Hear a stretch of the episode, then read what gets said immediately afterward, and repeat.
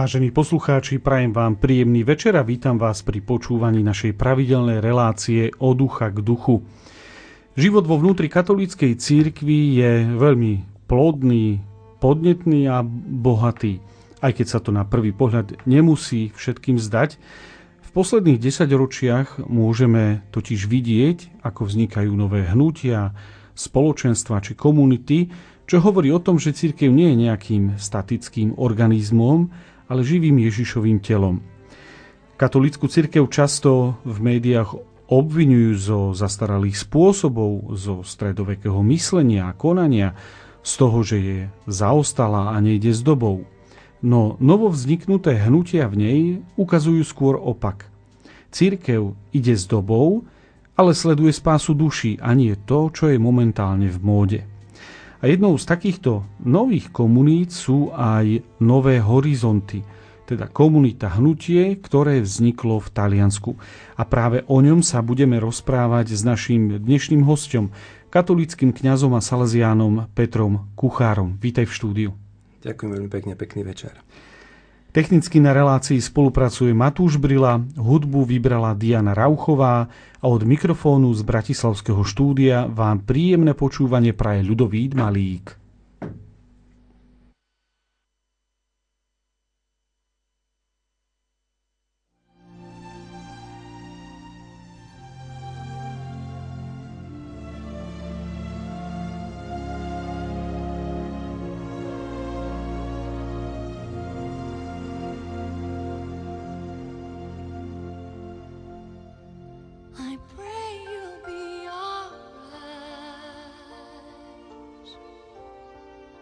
and watch us where we go. And help us to be wise in times when we don't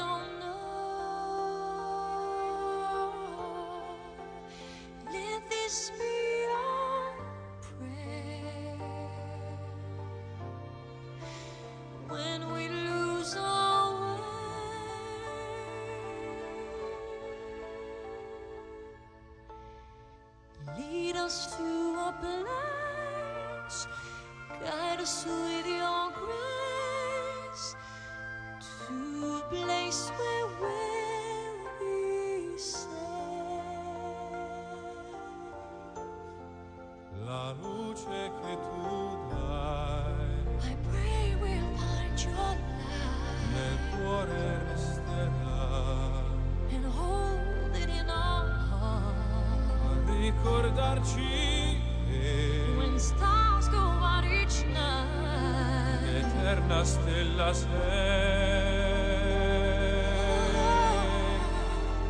Nella mia preghiera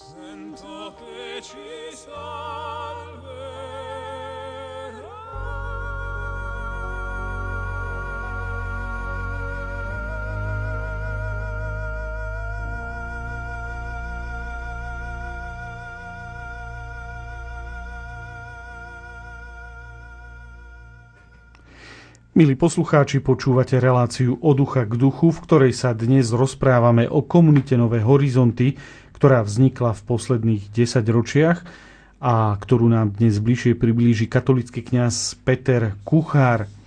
Peter, ty si Salesian, pôsobil si v rôznych krajinách ako misionár. Ako si sa ty dostal eh, k tomuto hnutiu Nové horizonty?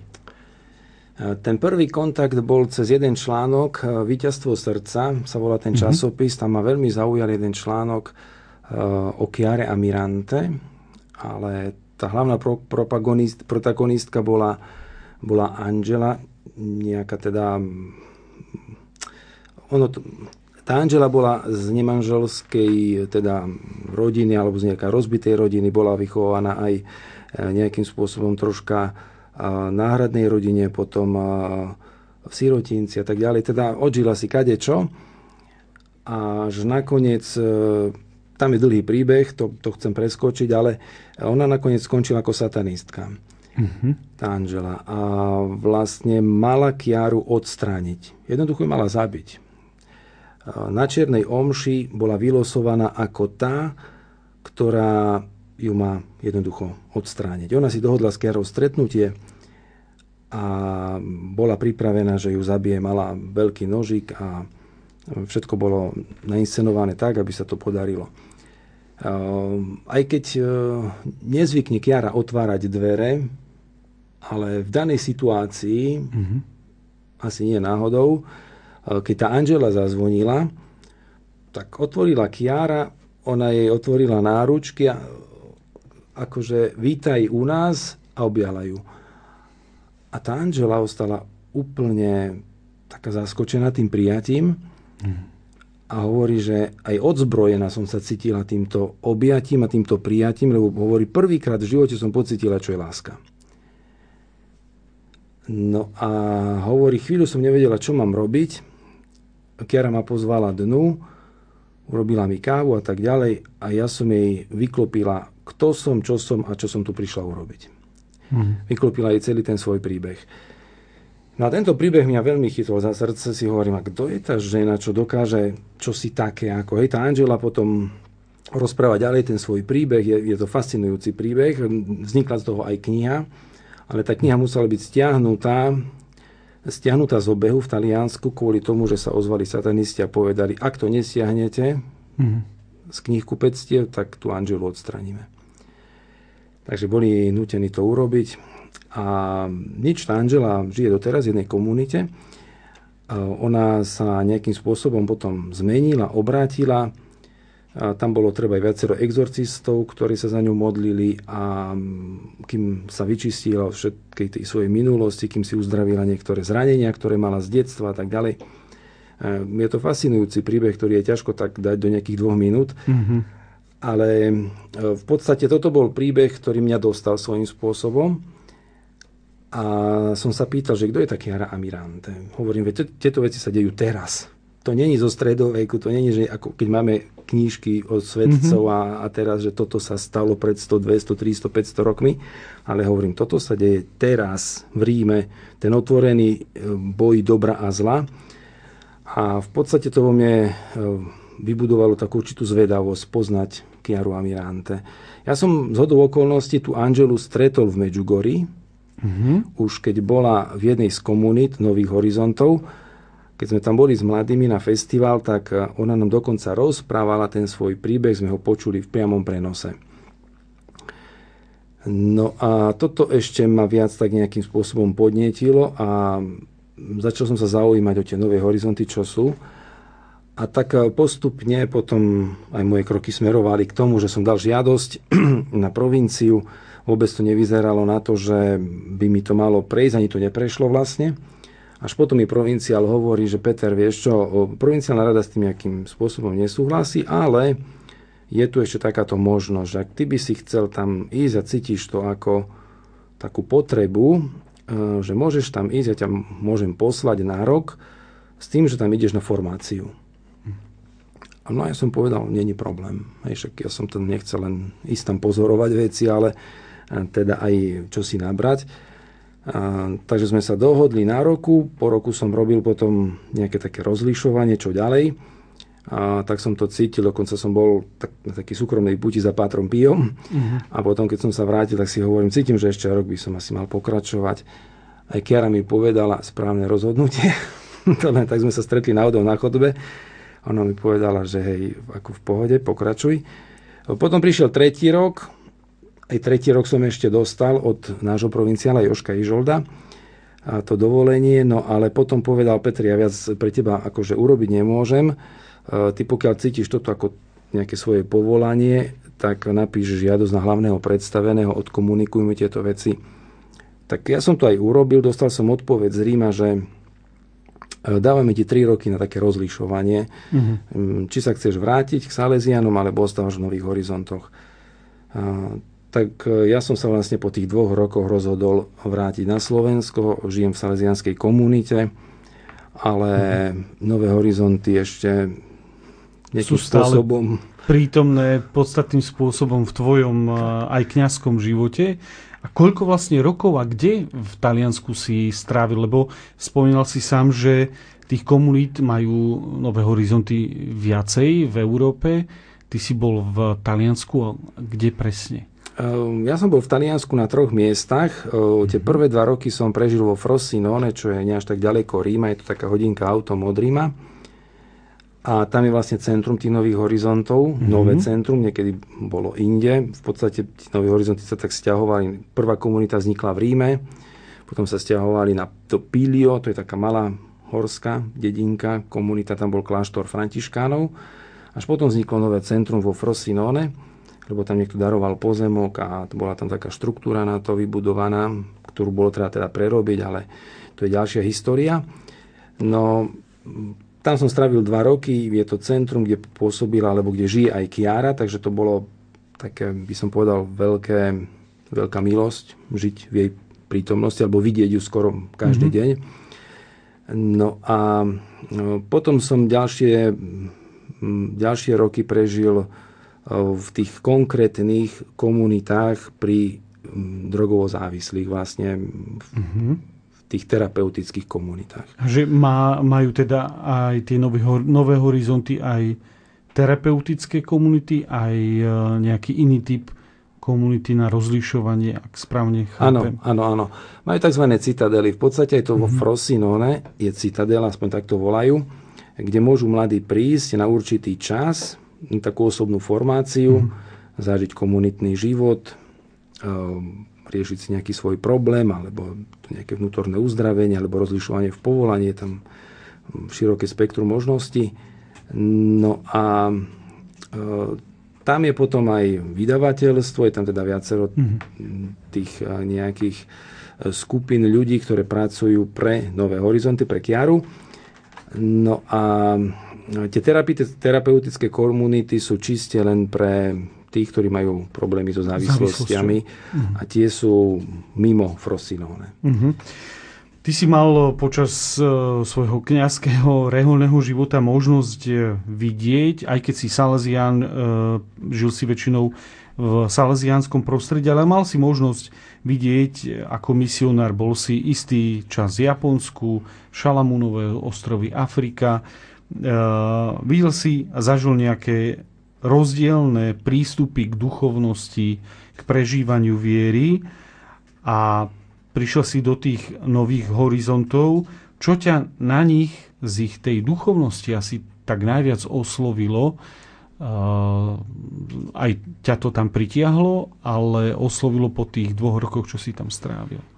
No, myslím, že to bola taká otvorenosť tých ľudí, mm. ktorí tam prídu do tej komunity, ako skutočne mm, to bolo, to, bolo, to bola jedna z vecí, ktorá ma najviac asi tak zachytila. Aj v tej skupine, ktorej sme boli, boli sme tam uh, tak, uh, kňazi, mladí, chalani, dievčatá, všetko v podstate.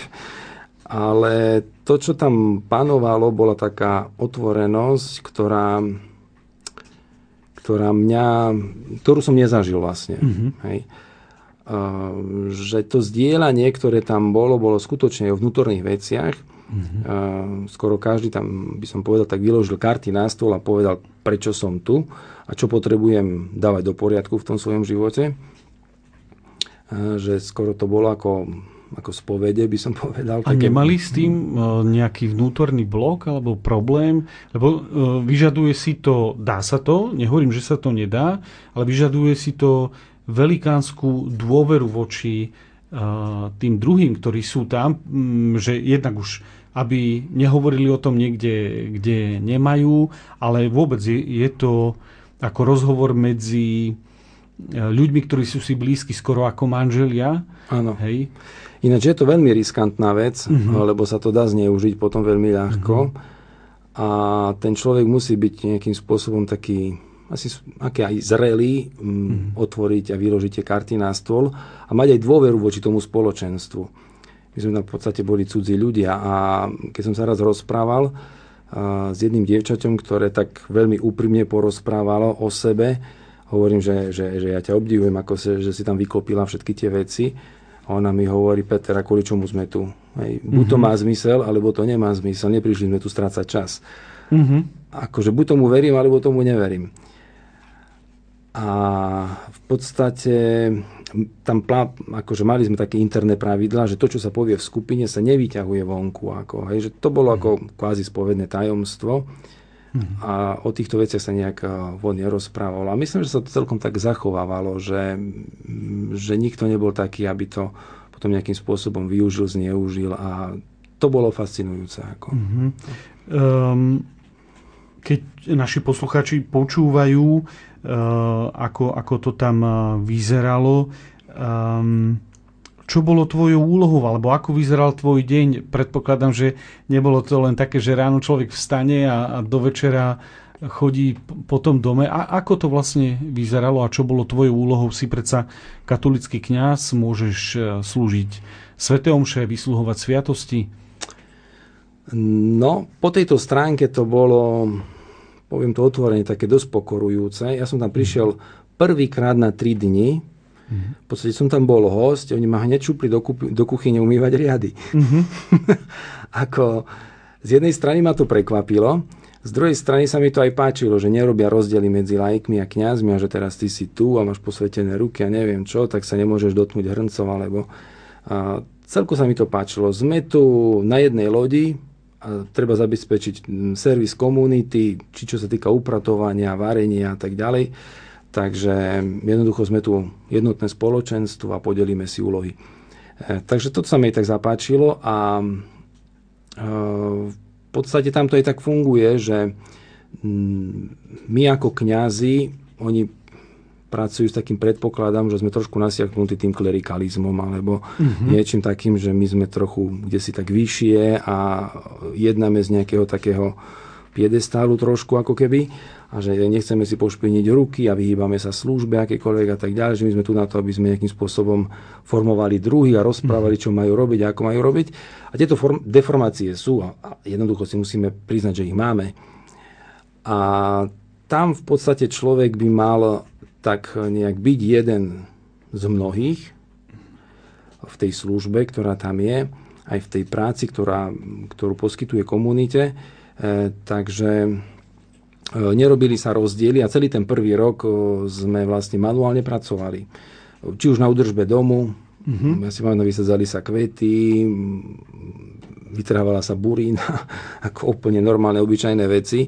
E, umývali sa taniere v kuchyni, zabezpečovala sa nejaká služba, keď sa robili apoštolské akcie, pripravovali sa stoly a tak ďalej, kulisy a, a všetko možné. Takže bežné veci. A, tak prvý rok bol taký. Ako potom ja som e, cítil takú určitú potrebu mm, pustiť sa do prekladania tých kníh, ktoré píše Kiara. Si hovorí, na Slovensku nič nemáme doteraz, nikto ano. o tom nevie. E, takže mi to komunita umožnila, aby som začal pracovať na prekladoch. Uh-huh. Uh-huh. Takže to, to bolo tvoje. Um, potom by som to, áno? mohol ešte povedať eh, skúsenosti z tej terapi, terapeutickej, Aha, komunity. Mm, tam sa tiež akože pracovalo, pracovalo sa o lese, ako niekedy to možno bolo také ponižujúce pre, pre kniaza. Mal som 15 rokov kniazstva za sebou, medzinárodnú mhm. skúsenosť, mm-hmm. niekoľko jazykov a tak ďalej. A že teraz som tam v lese ako taký lesný robotník pri traktore a mm-hmm. pršalo na nás v bláte, v báne sme sa tam borili a si hovorím, no, kde som to skončil, čo tu robím. Mm-hmm. Hej. Ale z druhej strany som kde si tak cítil v hĺbke duše, že, že vydrž, ako neutekaj. Ako som si tak zobral na seba, že pre takú osobnú formáciu a som tak možno teraz odstupom času tak hrdý na seba, že som to vydržal. Mm-hmm. No, uh, nie je to jednoduché, uh, nielen pre kňazov, ale aj pre iných ľudí, ktorí už majú nejaký zabehaný životný štýl alebo zabehaný životný stereotyp, vytrhnúť sa z neho a urobiť ten krok uh, mimo svojej, ako sa to dnes hovorí, komfortnej zóny. Um, ty si už naznačil, aký typ ľudí prichádzal aspoň do tej citadely. Um, ale keby si vedel trochu viac povedať, akí vlastne ľudia nielen do tej citadely, ale aj um, do tej terapeutickej komunity, boli to ľudia mladší, starší, alebo iba s problémami, alebo aký typ ľudí tam prichádza? Takto, že komunity boli oddelené, mužská, ženská. Mm-hmm. Niekedy to Kiara mala spolu, ale sa to ukázalo ako nesprávne riešenie, mm-hmm. takže potom to oddelila. No a čo sa týka tej, toho veku, tak eh, tam od 18, vlastne odkedy je človek už zodpovedný sám za seba, až po nejakých 60 sme tam mali všetky mm-hmm. vekové kategórie. A bolo to aj medzinárodné. A mohol tam prísť uh, hoci kto, že podal si tú žiadosť a oni, alebo teda niekto rozhodoval o tom, či toho človeka príjmu? Ono je to tak, že máme jednu komunitu, v Ríme, ktorá mm-hmm. chodí do tých takých prostredí ťažkých, kde tí ľudia fetujú, drogujú, pijú a tak ďalej. Ponúkajú im jednoducho pomoc. Ano. Ak s tým chceš prestať, pozri sa, je taká možnosť. Takže máme jednu takú mini komunitu priamo v Ríme, kde tí, čo chcú, tak môžu vstúpiť na niekoľko týždňov do tej komunity, aby si vyskúšali ten život Mm-hmm. A pokiaľ sa ukáže, že teda skutočne chcú na sebe pracovať a zmeniť ten svoj život, tak potom sú zaradení do terapi- terapeutickej komunity. Ale teda tí ľudia prichádzali aj z iných uh, nejakých zdrojov, by som povedal, mm-hmm. aj buď cez kamaráta napríklad, lebo oni sa v tom prostredí poznajú. Hej, jeden sa rozhodne napríklad vstúpiť do komunity, ho zapáči sa mu, povie, som tu spokojný, je to dobré, akože tak dá echo nejakému ďalšiemu kamarátovi, poď sem, dať sa do poriadku a tak ďalej. E, takže takto ide cez osobné kontakty. A potom Taliani majú vytvorenú dosť e, takú účinnú štruktúru štátnu pre tých drogovo závislých, e, kde oni majú možnosť prísť do takej určitej štruktúry, kde keď potrebujú pomoc. Mm-hmm napríklad po metadón, že niekto chce skončiť s heroínom a preto, aby to bolo ľahšie, tak, mm-hmm. si, mhm. tak dostáva ten metadón v určitých dávkach a tak ďalej. Ehm, no a oni tam dávajú ten určitý servis pre tých ľudí a takisto im ponúkajú možnosť vstúpiť do nejakej komunity. No oni si môžu nejakým spôsobom aj vybrať. Môžu si vybrať štátne zariadenie, môžu si vybrať napríklad Čenákolo, mm-hmm. môžu si vybrať Nové horizonty. Je tam celkom také pestré spektrum tých, tých komunít. A, takže toto je ďalší nejakým spôsobom zdroj, odkiaľ prichádzajú tí ľudia. Takže vlastne talianský štát e, v podstate v rámci tej ponuky sociálnej pomoci de facto a zdravotnej ponúka aj možnosť vstúpiť do e, komunít, ktoré sú, majú podstatu v katolíckej cirkvi a vznikli v tom prostredí. Áno, ale tie štátne zariadenia tam nemajú ten duchovný, mm-hmm. duchovno nejakým spôsobom uh, Duchovný rozmer. Ten duchovný rozmer tam ne, jednoducho neexistuje. Aj keď možno sa niekedy nebránia, aby tam prišiel kňaz, keď si niekto praje spoveď, aj to som mm-hmm. zažil, že, mm-hmm. že to umožnili. alebo umožnili tým klientom ísť napríklad na nedelnú omšu, ako aj to je možné. Aj keď priamo duchovné aktivity v centre neboli, ale rešpektovali ich potreby. Mm. A ty si mal možnosť sa tiež e, v tom Ríme ísť do nejakého takého ťažkého prostredia, keď, alebo... Áno. Boli sme, robili sme také evangelizačné akcie mm. priamo v Ríme na tej stanici Termini. Kde to začala... je hlavná stanica, pripomínam poslucháčom. Áno, to je hlavná stanica, kde kde Kiara začala v podstate mhm. pred 30 rokmi. A tá stanica Termíny to bol niekedy postrach, zvlášte podchody, tam sa schádzali tí feťáci a tí drogovo závislí a tak ďalej. To bolo peklo, to bolo to všetci vedeli, že to je peklo a nikto tam nechcel ani vstúpiť do tých podchodov, každý sa mhm. bál, lebo to tam bolo aj veľmi nebezpečné. Ako už vtedy tam No, ale by som neodbočoval od témy, asi k tým ďalším veciam sa ešte dostaneme postupne. Eh, chcel som len povedať vlastne, že áno, robili sme tie evangelizačné akcie aj na stanici Terminy. Ponúkali sme tým ľuďom konkrétnu pomoc, mm-hmm. ponuku a viem, že niektorí ju neprijali. Mm-hmm. Ako dokonca väčšina to nepríjme. Mm-hmm. Že väčšina si myslí, že to má pod kontrolou, že nejakým spôsobom to dávajú, mm-hmm. že sa im páči život na ulici, že je nejakým spôsobom dobrodružný, alebo že cítia tam nejakú takú slobodu. Mm-hmm. Sú niektorí, ktorí majú také talenty, ja neviem, nejaké žonglovanie alebo čo, že si zarobí troška žonglovaním, alebo um, tak sú, sú rozliční ľudia, ktorí tam jednoducho takto chcú žiť a napriek tomu, že im ponúkate pomoc, nestoja o ňu. Mm-hmm. Um, a ešte v tomto prvom bloku by som sa tak spýtal, keď to tak spätne hodnotíš e, tie roky priamo v tej komunite, um, aký vplyv to malo na tvoju osobnú vieru aj na tvoj život, možno ako kňaza a reholníka? No, tak to je taká otázka na telo. Uh-huh. A e, to, čo som sa myslím, že najviac tak e, naučil v tej komunite, tak to som spomínal vlastne tú otvorenosť, ktorá, ktorá tam bola. Potom evangelizácia v akomkoľvek prostredí. My sme chodili do tých najťažších prostredí, chodilo sa aj do väzníc, chodilo sa na ulice, na námestie, mm. dokonca na pláže a tak ďalej, že žiadna, žiadne miesto nebolo tabu ako keby. A dá sa robiť evangelizácia aj v takýchto ťažkých prostrediach? Dá sa, dá sa. Vždy tam bola adekvátna príprava, nejaké mm-hmm. 3-4 dní, tá praktická, ale aj tá taká duchovná. Mm-hmm a jednoducho potom sa išlo s takou určitou odvahou a nasadením. A tak e, v tej, tej, v tej, v tej pastoračnej oblasti mm-hmm. tam prišli tiež nové skúsenosti, ale možno z takej stránky tej osobnej si myslím, že tam som tak zažil účinnosť modlitby. Mm-hmm.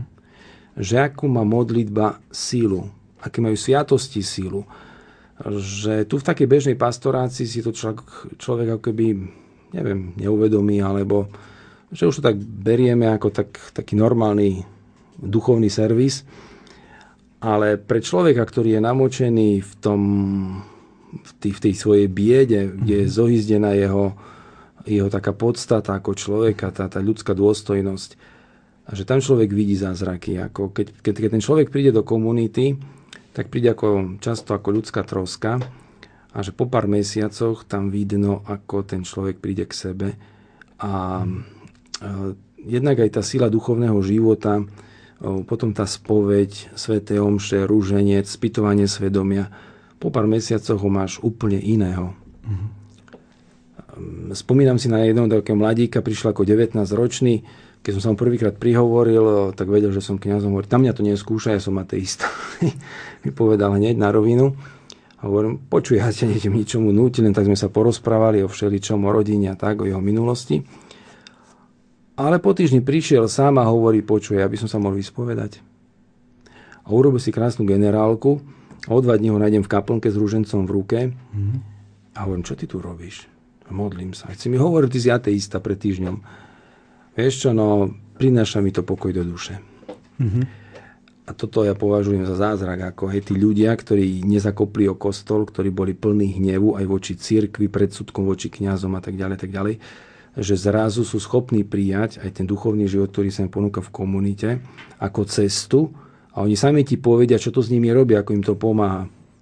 Ako im to pomaly nadobúdajú ten pokoj, tú ľudskú dôstojnosť, vyčistí sa im hlava, začnú normálne komunikovať, začnú sa správať ako, ako inteligentné osoby. Ako tam vidno, by som povedal, také hotové zázraky. Uh-huh. Hovorí náš dnešný host, katolický kňaz a salezián Peter Kuchar, ktorý je hosťom našej relácie od ducha k duchu a ja v tejto chvíli prosím o krátku hudobnú pauzu.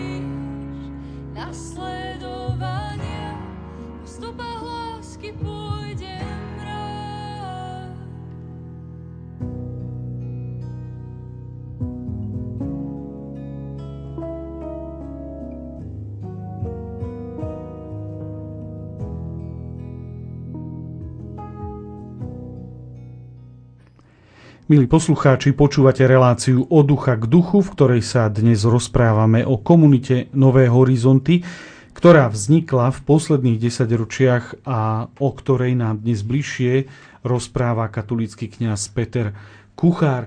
Prejdime ale k samotnej zakladateľke komunity. Kto je Kiara Amiranteová, aby sme boli presne slovenčinársky? Kiara, mohli by sme ju dať teda jej veľa rozličných prívlastkov. Asi ten taký najvystížnejší je asi Božia žena, Mhm. že, ktorá nejakým spôsobom chce plniť to, čo Boh jej hovorí, čo pozná ako Božiu vôľu a ide za tým. Bola to fokolarínka, ktorá cítila také iné poslanie, také poslanie k tým posledným, eh, ktorých stretla na ulici, eh, o ktorých sa prakticky nikto nestaral. Uh, aj keď tak starali sa, alebo chodili tam napríklad sestry Matky Terezy, boli tam nejaké diecezne charity a tak ďalej, že oni sa mm-hmm. o tých ľudí postarajú v tom význame, že im tam prinesú bagetu alebo čo si aby prežili. Ale um, ona to poňala úplne ináč. Ona sa pýtala, prečo sú tam. Ona sa s nimi rozprávala ako s ľuďmi so sebe rovným Mhm. a zaujímali ich, zau- zaujímalo ju to, prečo sú tam, ten ich, ten ich životný osud a snažila sa tam nájsť nejaké záchytné body, že prečo oni takým nejakým spôsobom skončili tam, kde sú.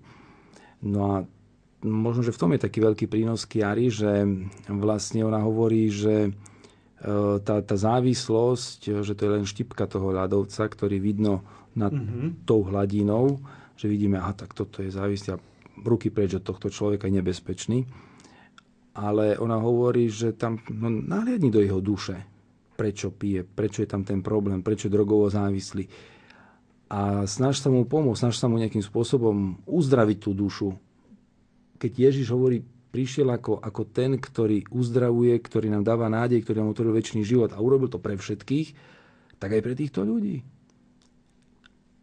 A ona je v tomto revolučná tá Kiara, mm-hmm. akože dokázala nejakým spôsobom týchto ľudí dávať postupne do poriadku, vyliečiť ich problémy, uzdraviť ich rany na duši. A v podstate ja som takého človeka nestretol. Dobre, tak môžeme roz, rozprávať ešte o zakladateľke Čenakola, sestre Elvíre, ako sú aj kňazi napríklad, ktorí to robili v Taliansku, som stretol dokonca aj Salesiani, ktorí to robili že sú tam tak uh, veľa tých komunít, ktorí mm-hmm. pomáhajú tomuto, tejto pliage, ktorá je v Taliansku teda veľmi, veľmi silná. No ale ona bola originálna v tom, že sa nezastavila na tom povrchu, že nestačilo jej to, že ich zoberem nejakým spôsobom do komunity a začnem sa starať o nich, ale ona chcela uzdraviť to, to, to, zranené, to zranené tam v tej duši, aby oni znova začali rásť. Mm. Alebo za, začali žiť teda na novo, novým životom. A myslím, že to sa jej tak veľmi podarilo. A v tom ju ja, ja nesmierne obdivujem, lebo ja som tiež mm. pracoval s takýmito ľuďmi. Boli to síce menšie deti v Afrike, mm-hmm. ale v podstate osobne som sa nedostal k tomuto takému až osobnému rozmeru, aby som mohol s každým tým chlapcom tak osobitne pracovať ako vedel som mnohé také histórie, ale to by chcelo skutočne potom tam oveľa širší personál. No je to, je to nejakým spôsobom zložité. Mali sme ich tam 60, takže ja som sa k tomu vôbec nedostal. Večer mm-hmm. som padal do postele úplne vyčerpaný, unavený. unavený, len z toho, čo som sa tam snažil teda urobiť pre nich, aby to fungovalo ako stredisko, aby to boli naplnené ich základné potreby, teda od brucha cez ano. školské povinnosti a tak ďalej. Uh-huh. Ale že k tomu rozmeru nejakého vnútorného uzdravovania som sa vôbec nedostal. Ani som uh-huh. o tom nemal nejaký um, nejaký pojem, že ako by som to mal robiť, čo, čo s tým. No, tak v tom je pre mňa ona taká revolučná. No, je to niečo podobné ako pápež František, ktorý, pamätám si na jeden jeho príhovor, kde e, vyzýval a hovoril práve o, o tých posledných vylúčených, myslel konkrétne aj na bezdomovcov a uviedol, že často nestačí len e, bezdomovcovi dať nejakú mincu, ale že oni čakajú od nás viac typu pohľadenie, opýtanie, ako sa má, čo robí. Je to taký bezprostredný, veľmi osobný prístup a myslím, že, že v tomto asi Kiara tak trochu e, predbehla pápeža Františka, ale ako by si opísal osobnosť Kiary? lebo na takúto činnosť, činnosť treba mať aj veľa fyzickej, ale hlavne takej duchovnej síly, lebo práca s, s takýmito ľuďmi na periférii je extrémne vyčerpávajúca. Ja si myslím, že pápež František je, že sa veľmi tak inšpiroval od Kiary. Mm-hmm. On Kiaru má, si myslím, že veľmi rád, aj, aj sa s ňou tak veľmi radi v mnohých veciach. Dokonca keď bol v komunite a počúval si tie mnohé svedectvá, tak bol taký očarený tým, že čo sa tam podarilo urobiť. A tak zmenil by som povedal aj slovník. Ja keď som počúval potom jeho príhovor na najbližšie týždne, tak som videl, ako to ho vplyvnilo. Že aj ten pápež není človek, ktorý spadol hotový z neba, ako hej, že ho ovplyvňuje mnohé, mnohé stretnutia, okolnosti a tak ďalej. A, takže si myslím, že jemu to pomohlo prehlbiť si napríklad tento rozmer. A Kiara je človek, ktorý je veľmi inšpiratívny a pracuje aj v dvoch dikastériách vo Vatikáne pre utečencov a pre novú evangelizáciu, mm-hmm. že je človekom, ktorý je veľmi uznávaným v Taliansku. Mm-hmm. No a ako vlastne vznikla tá komunita Nové horizonty? Jedna vec je ísť medzi posledných, medzi závislých ľudí, priniesť im tam nejaké, nejakú pomoc konkrétnu, respektíve dobré slovo, blízkosť ale určite Kiara nemohla sa len tak, že v jeden deň sa zobudila a zrazu založím nové horizonty a bude sa to volať tak. Ako, ako k tomu vlastne dospela ona? To boli postupné kroky, ktoré, ktoré smerovali k založeniu komunity. Treba na začiatku hneď povedať, že ona nemala v hľadačiku zakladať nejaké nové hnutie. Mm-hmm. Ako ona je veľmi skromná žena a ona nemá rani, rada ani nejaké také pretrčanie sa a, a médiá a tak ďalej, že, že ona je taká rada tak na boku a v takej skromnej, pokornej práci. A v podstate ona nemala tú ambíciu nejak prerážať v cirkvi alebo mm-hmm.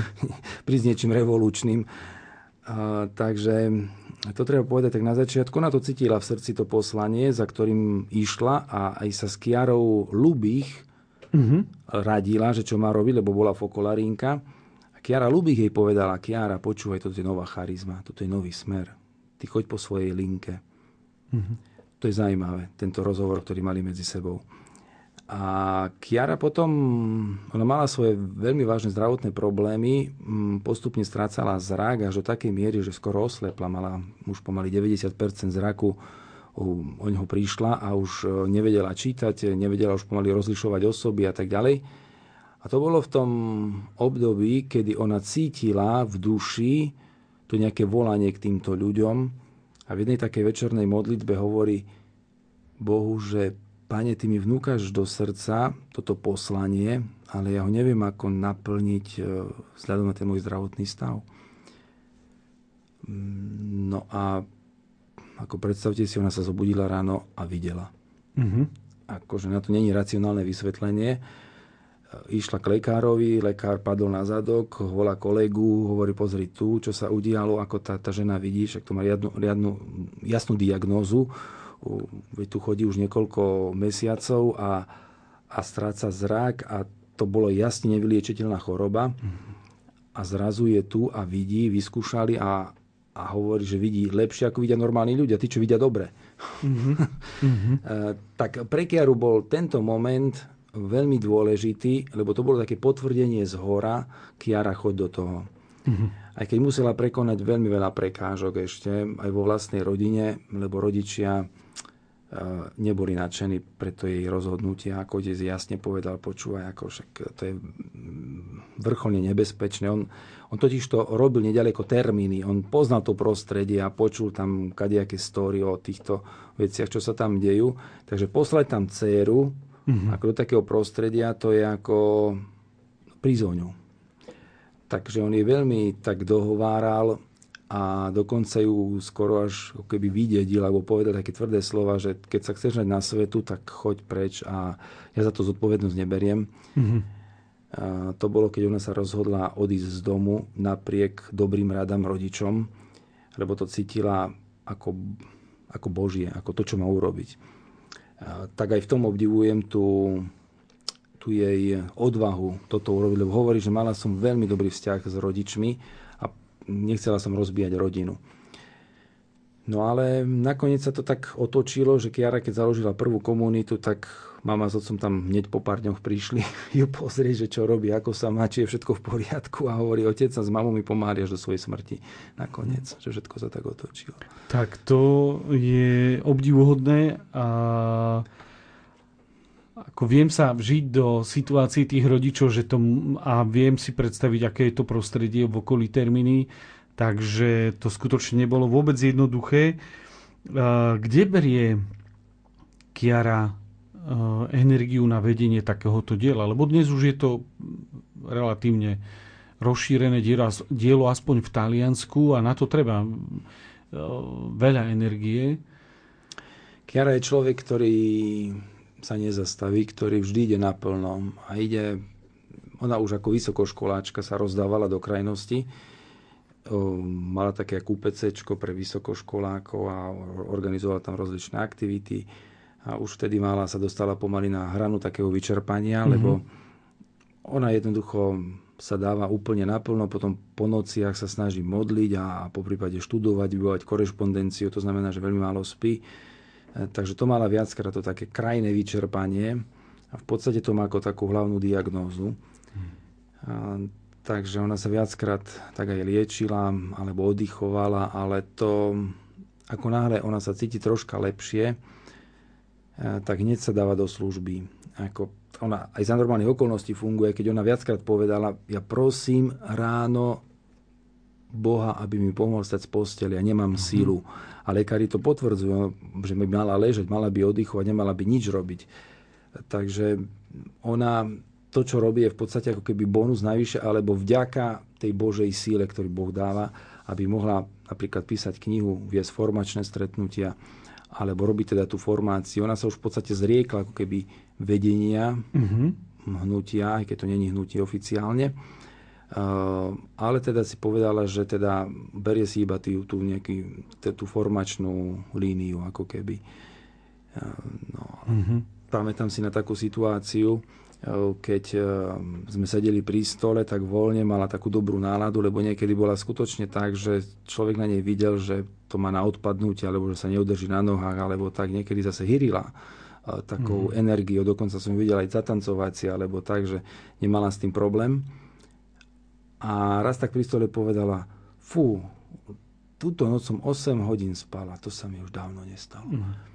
A hneď na nej bolo vidno, že je taká vitálna, že je živá a hneď sa dáva ako do služby. Tak toto je Kiara. No. Ona mm. vždy lavíruje medzi životom a smrťou a si myslím, že keď ju tu niekto drží, tak je to niekto tam hore. Mm-hmm. Um, takéto komunity um, mávajú tiež aj isté formy zasvetenia alebo niekto je tam v podstate v komunite ako host, niekto je, sa zaviaže nejakými sľubmi, má komunita aj nejaké sľuby alebo formy zasvetenia? Má, má. Ako, sú také skupiny, jedna taká dosť veľká skupina, sú Cavalieri della Luce, uh-huh. ako rytieri svetla. A to bola taká inšpirácia zo Svetej Zemi, keď sa tam bola zotavovať tak tam cítila, že niečo také má rozbehnúť. Rozprávala o tom aj s kardinálom Martínim. On tam bol tiež posledné roky svojho života. A kardinál Martíny bol náčený hovorí, chcem byť prvý. Mm-hmm. Ide o to, že ide o ľudí, ktorí sa zaviažu nejakým spôsobom žiť to evanielium v každodennom živote. To znamená, že sa každé ráno nejakým spôsobom zastavia, prečítajú si to denné evanelium, urobia si rozímanie, dajú si nejaké predsavzatie a chcú na tom pracovať počas dňa, aby to splnili. Ináč Kiara z toho evanelia vždy dá takú hlavnú myšlienku, aj predsavzatie pre všetkých vlastne. To sa tak rozpošle do všetkých komunít, my si to aj čítame potom ráno a ešte sa to zopakuje pri obednej modlitbe pred jedlom. No toto je veľká skupina, ich viac ako pol milióna ľudí, ktorí do toho patrí, do tých rytierov svetla.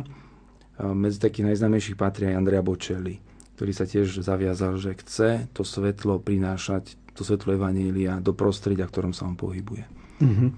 No z toho, čo si videla, zažil, e, zdá sa, aspoň na teraz, čo si povedal, zdá sa to, tá komunita, to hnutie ako také viac menej bez chýb, ideálne, ale nikdy to nie je úplne tak. Nechceme teraz tu kritizovať a rozpýtvávať nejaké konkrétne veci, ale uh, má aj nejaké nedostatky z tvojho pohľadu teda?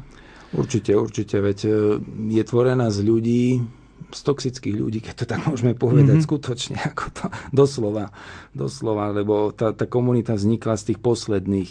Mm-hmm. A to, čo Kiara dosiahla, že z tých toxických ľudí urobiť apoštolov ulic, pokladám za zázrak. Mm-hmm. A to si všimol aj Vatikán a jeden z tých e, kardinálov, ktorí tam chodili, tak hovorí Kiara, počúvaj, ale toto není charizma pre jednu diecézu. Ty píš stanovy, toto je dar pre celú církev. Mm. Že v podstate oni ju tak nejakým spôsobom motivovali, tlačili, aby, aby to nabralo väčšie rozmery. E, takže komunita nabrala veľmi veľké rozmery, to bolo taký boom asi 20 rokov. Momentálne taký útlm, e, za posledných 5 rokov aj nevznikli nejaké nové komunity, skôr sa stabilizujú tie, ktoré už sú. Um, Není ich až možno tak veľa, tak najviac ich je v Taliansku samozrejme, potom je jedna ešte v Medjugorji a jedna, teda dve sú v Brazílii. Mm-hmm. Takže inde po svete zatiaľ nie sú nie. komunity. E, sú tam možno nadšenci alebo takí sympatizanti a možno tí kavalieri de la luce, tí, ktorí sa snažia to evanelium žiť denne. A možno nejaké modlitbové skupinky, aj tu na Slovensku máme čosi. A, takže také niečo je, ale tých komunít je až tak veľa. Mhm. A podľa teba teda bude to, dielo má viac menej už skoro 30 rokov a bude to udržateľné, aspoň tak z ľudského pohľadu, keď sa na to pozeráme aj do budúcnosti? Treba povedať, že tá charizma má taký nadprirodzený pôvod. V podstate tá Kiara mm-hmm. robila to, čo cítila od Boha a tá hlavná inšpirácia prišla v Medjugorji.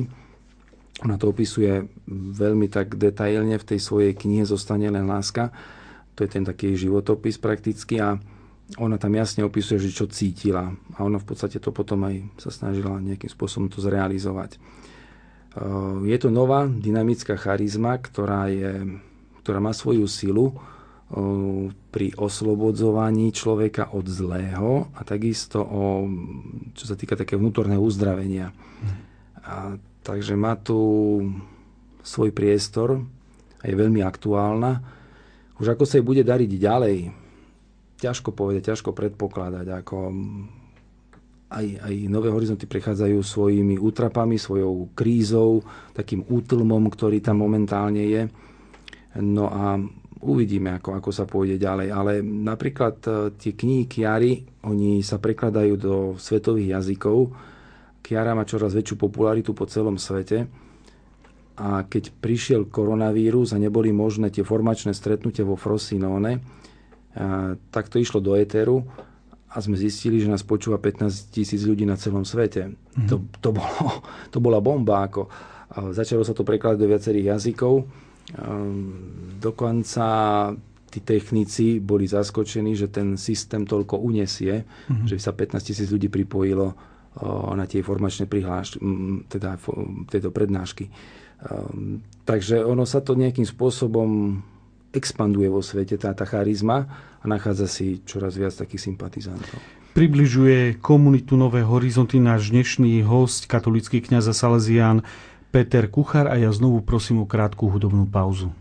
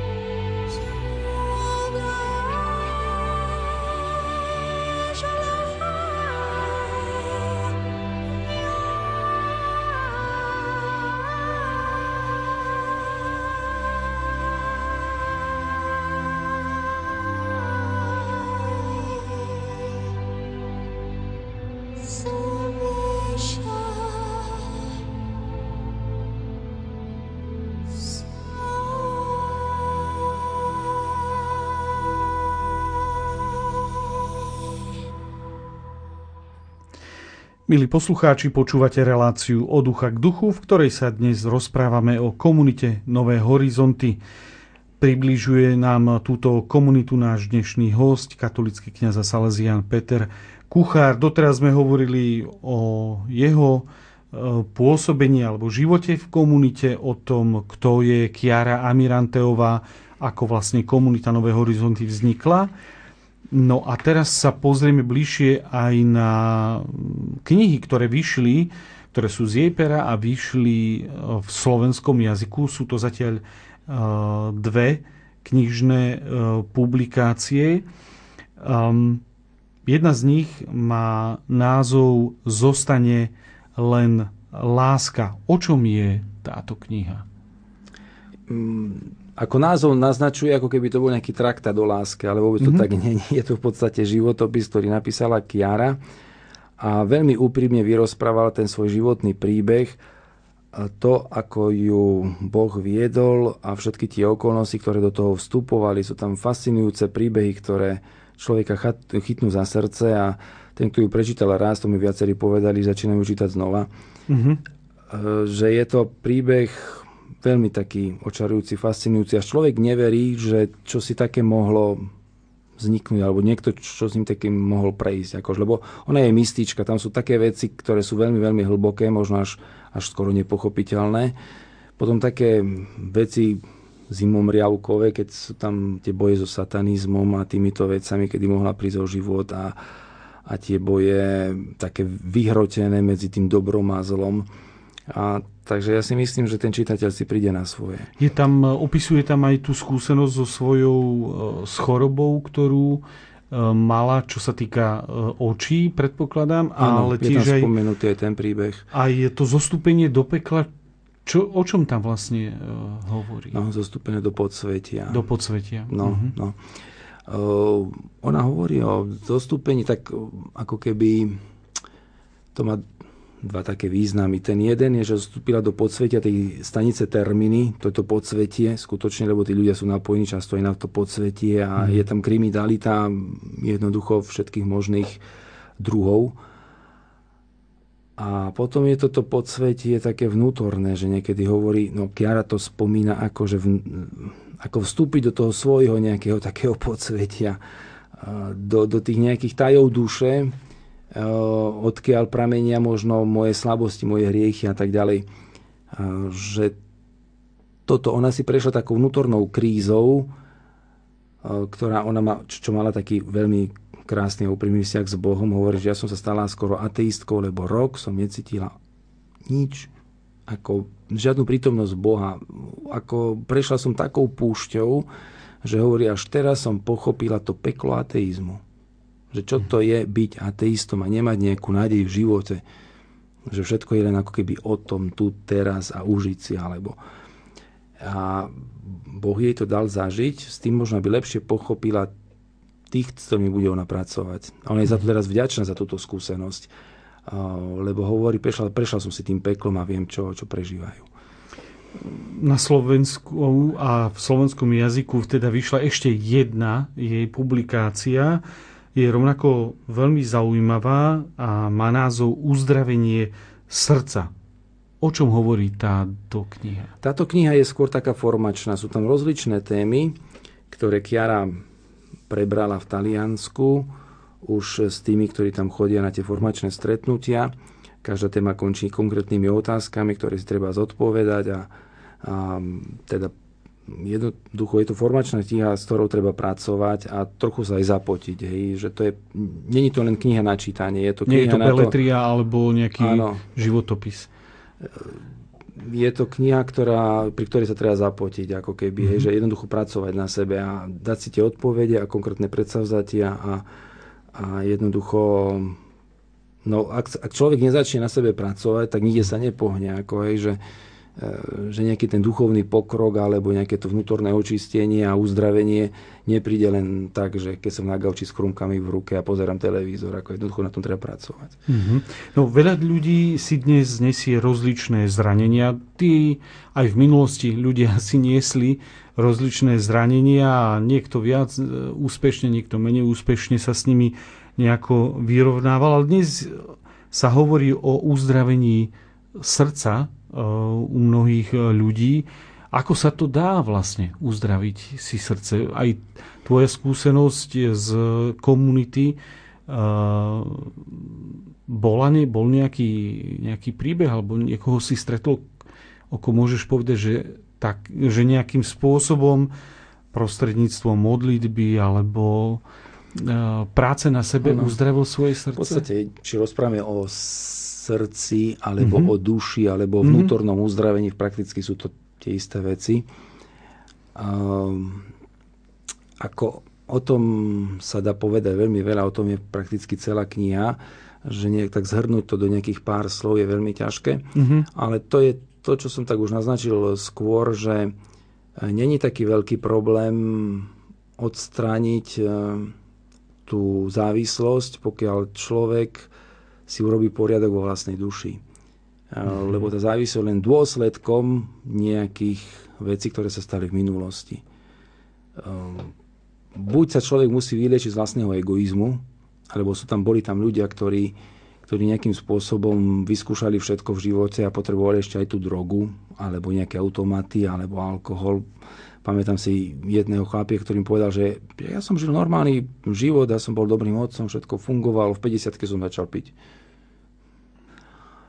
Prečo? No tak, lebo, ja neviem, hej, ako, je nejaký dôvod na to, ale skôr je to o tom, že teda ten konzum je už niekedy v takom rozmere, že e, poznám tam viacerých takých, čo napríklad prehral v, automat, v automatoch, sa mi priznal jeden, že prehral 2 milióny eur. A hovorí to, prečo si hral? No už som nevedel, čo s peniazmi. Mm-hmm. Ja som mal Ferrari, ja som behal po celom Taliansku, po celej Európe, mám všetko prebrazdené, darilo sa mi, podnikal som, už som nevedel, čo dobroty. A to je to ego, ako tam liečiť ten egoizmus, to ja, toto užívanie si, ako hej. Um, Potom je taká vzorka ľudí, ktorí sa dostali k tej nejakej závislosti cez, um, cez nejaké vnútorné zranenie, nefungovala rodina. Mama napríklad, ja neviem, otec alkoholik, alebo mama zlyhala. Um, Poznám také príbehy, ktoré sú akože srdce rvúce, ako aj som za- zažil jedného chlapca, ktorý, e, muža, ktorý už prešiel komunitou, konečne si pozval mamu, že sa s ňou ide zmieriť, však tom chcelo kopec, kopec modlitieb, aby jej vôbec odpustil, že, že ho opustila, že ho nechala, že ho nejakým spôsobom nechala v sirotinci a teraz si to chceli vy, vykonzultovať a ona mu povie, že čak ty si do môjho života nikdy nepatrila, čo chceš. A takže to bola ďalšia taká rána, že on teda dva roky na tom pracuje, aby sa s tú nejakým spôsobom zmieril, čakal nejakú inú reakciu, možno nejaké zmierenie, aj to, že si odpustia, že začnú nejakým spôsobom normálne fungovať a, a nedostal to. Ako, a na toto sú, sú, sú veľmi silné facky, z ktorých sa človek ťažko spamätáva. A, takže mm, potom hľada útechu na nesprávnych miestach nesprávnou formou. Áno, a k tomu prichádzajú tie závislosti. No ale to uzdravenie, no, je tam. tí ľudia, e, ktorí, e, s ktorými si sa ty stretol, boli ľudia, ktorých bolo potrebné osloviť a viesť ich, po, pozvať ich k tomu vnútornému uzdraveniu, alebo boli už tak e, ďaleko, tak hlboko, možno padnutí na dne, že sami hľadali nejak, nejakú záchranu, nejaké záchranné laso? No, tak ja som spomenul, že mnoho ľudí ani nepotrebuje, si myslím, že nepotrebuje nejakú záchranu alebo pomoc. Mm-hmm. Že v podstate tí, čo prídu do komunity, sú tí, ktorí si povedali, potrebujem pomoc. Už na to je treba pokora, ako, hej, že si nechám pomôcť. A, a už je tam určitá výhra, lebo chce na tom pracovať. Kiara hovorí, že 50% úspechu je určiť si diagnózu, ako zistiť, teda nazrieť si do tej svojej osobnej histórie a pomenovať si veci, e, prečo som skončil tak, ako som skončil v tej nejakej závislosti a odkiaľ to ide a no jednoducho nejakým spôsobom analyzovať tie svoje vzťahy, tú, tú, tú svoju minulosť a vlastne zistiť, na čom som. A potom tie prostriedky tam už sú na to, aby, aby sa veci dávali postupne do poriadku. Sú tam sviatosti, mm-hmm. je tam rúženec, e, je tam spýtovanie svedomia, je tam komunita, je tam formácia a tak ďalej že cez tieto prostriedky sa dá nejakým spôsobom napredovať. Niektoré veci sa dávajú do poriadku dlho. Není to tak, že lusknutím prsta, prsta teda, že, že zrazu sa veci nejakým spôsobom vyriešia. Sú aj také momenty, že nastane nejaký zázrak, čo si sa mm-hmm. udeje, ale, ale to je vynimočné. Väčšinou sa veci dávajú do poriadku pomaly postupne. A mm, cez tú komunitu sa, lebo nie len e, nejaký problém s osobným egoizmom môže mať človek, ale aj e, zdravotné problémy, cez tú komunitu sa mm, riešia aj tieto veci, lebo dostať sa z nejakej závislosti na, na automatoch, to si vyžaduje aj odborný zásah niekedy. Áno, áno. Ako tam sa to riešilo na viacerých takých úrovniach.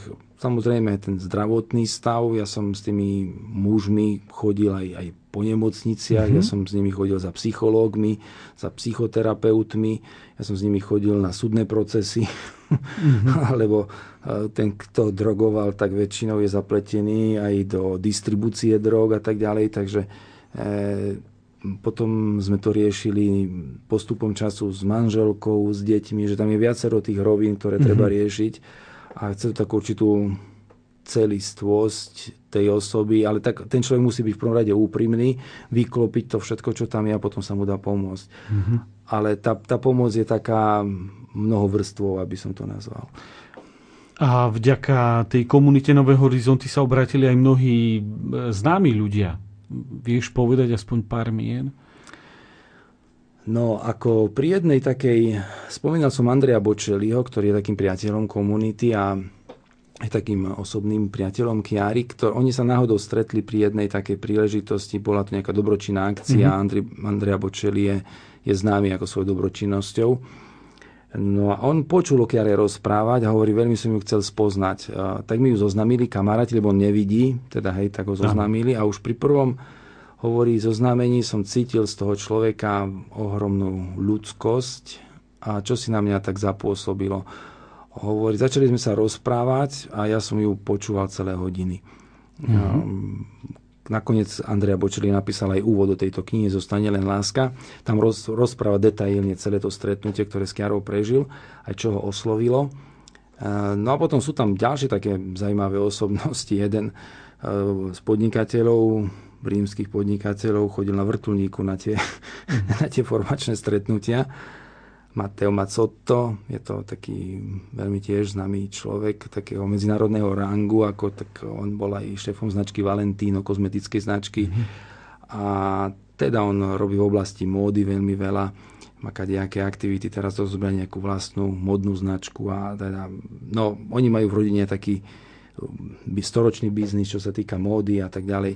A ten človek hovorí už v mladosti som mal na výber, kde pôjdem na víkend, či idem do Alp, či idem k moru, alebo na Sicíliu. Mali sme niekoľko domov. Nič mi nechybalo, všetko som mal a preto som cítil prázdnotu. Prázdnotu, mm-hmm. s ktorým som nedokázal výjsť.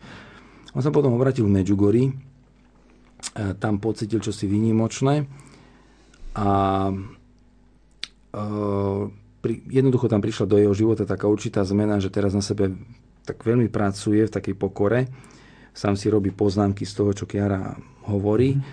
A je to, môžem povedať, pokorný človek, normálny človek. Mm-hmm. Ja som sa s ním rozprával, však ja som teda, by som povedal nikto, že on sa pohybuje v tom najväčšom prostredí biznismenov svetových. Mm-hmm. A ja som sa ho spýtal len jednu takú vec, hovorí, ja som zo Slovenska, či by nebol ochotný povedať svoje svedectvo, prísť niekedy aj, aj na Slovensko.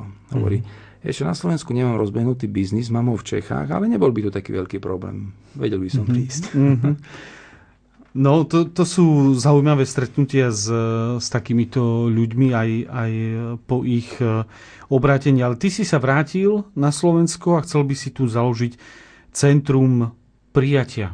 Mm, aký, ako by vyzeralo, alebo aký by bol jeho cieľ, keď sa to raz podarí?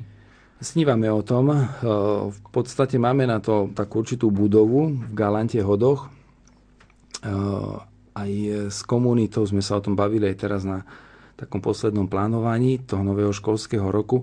Trošku nás prekvapila tá situácia na Ukrajine. Keď sme plánovali pred rokom, tak nikto ešte nevedel, čo sa udeje. Mm-hmm. Takže sme tam prijali nejaké siroty z Ukrajiny, tak ten dom prijatia prakticky svojím spôsobom plní svoju úlohu. Aj keď tá cieľová skupina bola nastavená tak trošku inde, ja som si tak predstavoval možno v tej takej optike ako z toho, čo som zažil v Taliansku, ale z tých ľudí, čo sa nám hlásia, ktorí by mali záujem, mm-hmm. tak tam neboli takí ľudia, ktorí by chceli tak dlhodobo byť v komunite. Skôr sú také víkendovky, mm-hmm. na duchovné cvičenia, duchovnú obnovu, také duchovné pokriatie, doticha, vyčistiť si hlavu. Skôr také krátkodobé pobyty, ktoré by sme nejakým spôsobom chceli poskytovať. Mm-hmm. Takže budete sa asi snažiť tak trochu to upravovať na slovenské podmienky, alebo Ehm, tak, ako to je v Taliansku, napríklad tá, tá citadela? Ja by som to, záleží teda od uh, potreby. Mm-hmm. Od potreby. A na teraz sa javí táto potreba ako taká najsilnejšia. Um, tak uvidíme, čo, čo, čo prinesie čas. Ako ja, keď som tu išiel do štúdia a som si prechádzal tými uličkami, mm-hmm. Tak to sú, som našiel presne takých ľudí, ku ktorým sme chodili aj v Taliansku. To sú ľudia s fľašami v ruke, 20 farieb na hlave, všelijakých, ako pokútok, kde sa popíja, kde, kde, kde, kde je beznádej, kde je tma.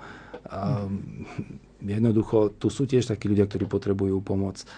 Neviem, nakoľko sú ochotní nechať si pomôcť, neskúšal som to, hej, ale mm, no uvidíme, čo priniesie mm-hmm. budúcnosť. Ty máš skúsenosť, e, ako si už hovoril, aj z misií v Afrike. Um, tá Afrika, ten kontinent, tam je tá viera duchovno e, sa berie viac a stále ešte ako niečo úplne prirodzené, či už sú kresťania, moslimovia alebo vyznavajú nejaké miestne, prírodné náboženstvo. Ale to duchovno tam nejakým, v nejakej forme je brané ako nejaká samozrejmosť. Ako súčasť života. Ako ne? súčasť života. Ty si myslíš, že mladí dnešní Európania, a teda aj Slováci sme Európania, Máme tu dostatok eh, vecí na, na bývanie, jedenie, ošatenie. Majú záujem o vieru? Je pravda, že v tých eh, južných štátoch, či už je to Afrika alebo Južná Amerika, hm, tak to tak berú tak samozrejme. Eh, ale je tam aj veľa naivity. Je tam mm-hmm. veľa naivity. Ako tam, kto je schopný kázať, tak si, si postaví mikrofón na ulicu, dokonca v, v tomto v autobuse, že, že začne kázať a potom si vyberie zvonček a Aha. zaplatí listok. Aj toto som zažil. To, to už je vrchol podnikania. Toto. Mm-hmm. No ale uh, chcem povedať, že jasne, že v Európe cítime tú krízu, cítime ju, že ako keby moderný človek nepotreboval Boha, to tak, mm-hmm. kde si to tak cítiť. Ale to je ten paradox, že z jednej strany hľadáme Boha, potrebujeme ho a nevieme ho nájsť. Um, moderný človek si myslí, že ho nepotrebuje, ale v skutočnosti ho hľada. Hľada ho cez, ja neviem, ezoteriku, cez mágiu, cez mm-hmm. veštenie, cez nejaké hlúposti, cez ktoré sa namočí do, do tých negatívnych vecí, ktoré hraničia so, prakticky skoro so satanizmom. A um, neviem, no mali by sme prísť ponúkami možno, lebo mm-hmm. ten moderný človek už nereflektuje na to, čo tu bolo pred niekoľkými desaťročiami a to, čo nás učili naše babky, že teda tak choď do kostola, pomodli sa toto, urob toto a také prikázanie, hen také prikázanie, že oni to chcú poňať tak ináč, tak moderne. A ja som cítil aj v tom Taliansku, že ako hlad po Bohu je, len záleží teda, ako toho Boha predstavíme. Kto to mhm. je, ako teda priniesť priviesť toho človeka mať skúsenosť Boha. Spomeniem jednu udalosť. Pre mm-hmm. Kiara, pre ňu bolo to stretnutie, ktoré ona mala s tými ľuďmi, um, podobné ako tu na Slovensku, tak zoberiete tých ľudí z ulice a kto sa chce modliť, ako, hej, čo vám zaťukajú na hlavu. Uh, tak uh, a ona povedala, že predstavovala toho Boha, aký je a tak ďalej, tak ďalej. Hovorí, všetci tam chodili sa modliť tak cez zuby, až sa niečo udialo v tej našej komunite. Robili sme si taký deviatník a na konci deviatníka sa udialo čosi, čo som nečakala, že mm, tak bola to nejaká vynimočná milosť z hora, že, že ako keby také nejaké miestne túrice, že tí ľudia sa zrazu začali modliť, zostávali v tej modlitbe niekoľko hodín, hovorí, že mala som problém ich nejakým spôsobom volať na obed, akože najedli sme sa a potom sme sa modlili znova do nejakej 8. 9. niekoľko hodín. Ako ja si, to boli ateisti, to boli ľudia, ktorí vôbec nechodili do kostola. Mm. Ako zažila hovoriť čosi špeciálne, už sa to potom nejakým spôsobom neudialo. Toto považuje za také turice a začiatok toho hnutia. Uh, ale mm, tie zázraky sme zažili v komunite, mm-hmm. že jednoducho sú a tí ľudia, ktorí sa priblížia k Bohu, cítia jeho prítomnosť, cítia aj potrebu toho duchovného života. Nie vždy sú vytrvali v tejto veci. Možno toto je problém. Hovorí náš e, dnešný host, e, katolický kniaz a Salesián Peter Kuchar, ktorý bol hosťom v našej relácii od ducha k duchu, v ktorej sme sa rozprávali na tému novej komunity, nové horizonty, v ktorej on žil istý čas. Peter, ďakujeme za účasť v štúdiu. A ja ďakujem za pozvanie. Milí poslucháči, je tu záver dnešnej relácie. E, na záver ďakujem hudobnej redaktorke Diane Rauchovej za výber hudby, majstrovi zvuku Matúšovi Brilovi a od mikrofónu sa s vami lúči a praje pokojnú noc moderátor Ľudovít Malík.